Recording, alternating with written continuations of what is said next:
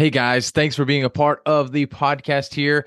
If you do want to see the video version of the podcast, head over to YouTube there so you can see me as well as every guest that comes on here and you can see us live and in action. How do you get great at speaking? This is what I'm going to talk about in this episode today is how in the world do you get great at speaking? So many people wonder how it is that you get great at speaking. And there's so many things that we could look at, so many things that we could talk about. But at the end of the day, it comes down to this one simple thing. This one simple thing that will allow you to become the great speaker that you're meant to be. And what is that? It's to talk more. Literally to talk more. I know it seems crazy seems way out there, overly complex, but I promise it's not. It is not because that's what you should be doing every day. And you probably are doing it every day, but you're not consciously thinking about that. You're simply just speaking. You're having conversations with people, you're texting others, you're on a phone call, you're in person, Zoom, Teams, Google Meetups, whatever that looks like you are constantly in some kind of conversation, emails as well. That's one that I know we all do pretty much on a daily basis. But those are things that you're constantly doing every single day. But are you consciously making yourself get better at speaking? Are you consciously thinking about what it is that you said in this message and the answer you got to that or the reaction that you got to that because that's what an answer is. An answer to something you said is a reaction back. It's not necessarily an answer. I mean, it is an answer, but think about it that way. It's a reaction back. So if you get a negative reaction to something that you talked about, that you mentioned, you asked a question on, it's probably because of the way you said it, not what you said, but the way that you said it, the tonality within that, or maybe the if it's in a text, those are the worst because you can't get the tonality of that. So the expectation of the person that you text was that you were possibly going to be negative with her, you were going to be mad at them.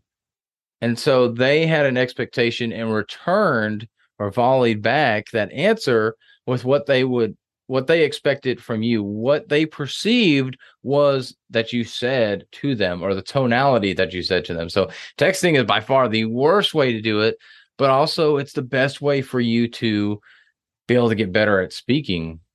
And that's not where this was necessarily going to go, but I want to go down this tangent a little bit. Just think about that. If you can be perceived the proper way in a text message or an email, think how much better you're going to be perceived when you actually can speak and somebody can hear you with your tonality, with the body expressions that you have. Think about that.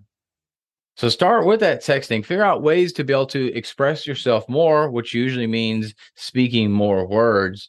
And that's a lot of our problem when it comes to text or email form of communication is that we basically text the way that we talk, but it's not perceived or you don't have the full information because of what you text. It doesn't transpire completely over a text or an email. So you have to add in additional information, additional details into those texts or emails so that way the person can get the actual message that you're trying to present them. But if they do come back with an answer that seems off kill, it seems like something that really shouldn't have been the way they responded to that, make sure you address that. Say, hey, look, this is not what I meant. This is what I meant here. This was not meant to be a negative thing, or however they react. Or they're super positive, even though you give them bad news. Make sure that they know, hey, this is bad news, by the way. And this actually happened to somebody I know. They were giving a review of this intern, and the intern, after they gave bad news, the intern was like, yeah, makes sense. That that's a fair assessment. And then the guy that was giving him the assessment was like, I want to let you know that this is a bad thing. Like we're saying that you're not doing your job. Yep, totally understand. Yeah, it sounds good to me. I think that's a good thing. And he said it again. Hey, by the way, this is not good, intern. And the intern was still just totally confused. So that was definitely not on that person giving that intern that information. But somehow the intern on that one, he was just not understanding. But what I want to point out is the person giving that feedback to the intern made sure to emphasize that it was not a good thing that they were talking about. The feedback was not in a good context, especially since what he received back from the intern was that he thought it was good. So I thought that was great communication in that aspect. but going back to getting better at speaking by just talking more, make sure that you are over communicating in what you're saying. Words are important. And of course, uh, on the text and emails, that's all you got.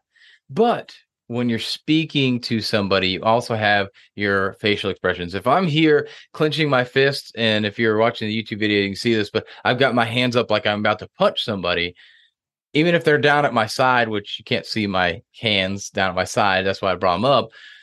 If they were down at my side and my hands are clenched, it looks like I'm frustrated. I'm getting ready to start punching somebody. You know, maybe my, my muscles are bulging here and just veins popping on my neck.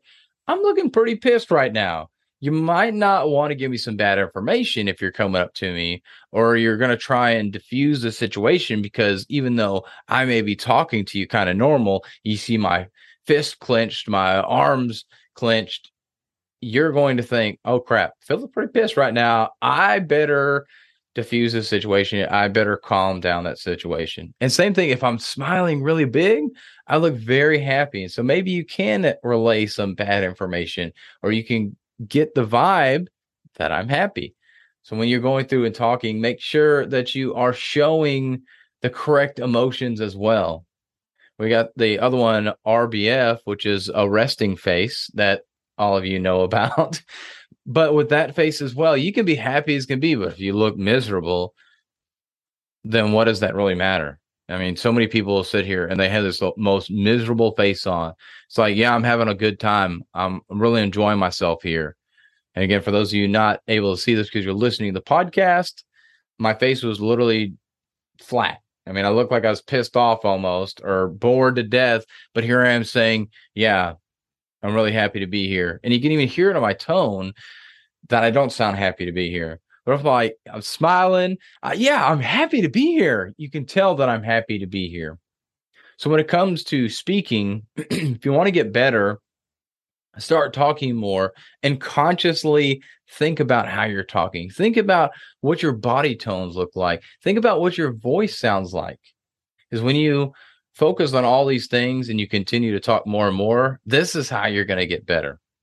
So continue to talk and think consciously and make a conscious effort to get better at your speaking. Thank you for listening to another episode of the Speaking Sessions podcast. If you got anything out of this episode, make sure to leave us a review and share it with a friend. If there's anything you would like to hear on the podcast, please let me know. Shoot me a DM with your question or topic you want me to cover, and I'll make sure to cover it on a future episode.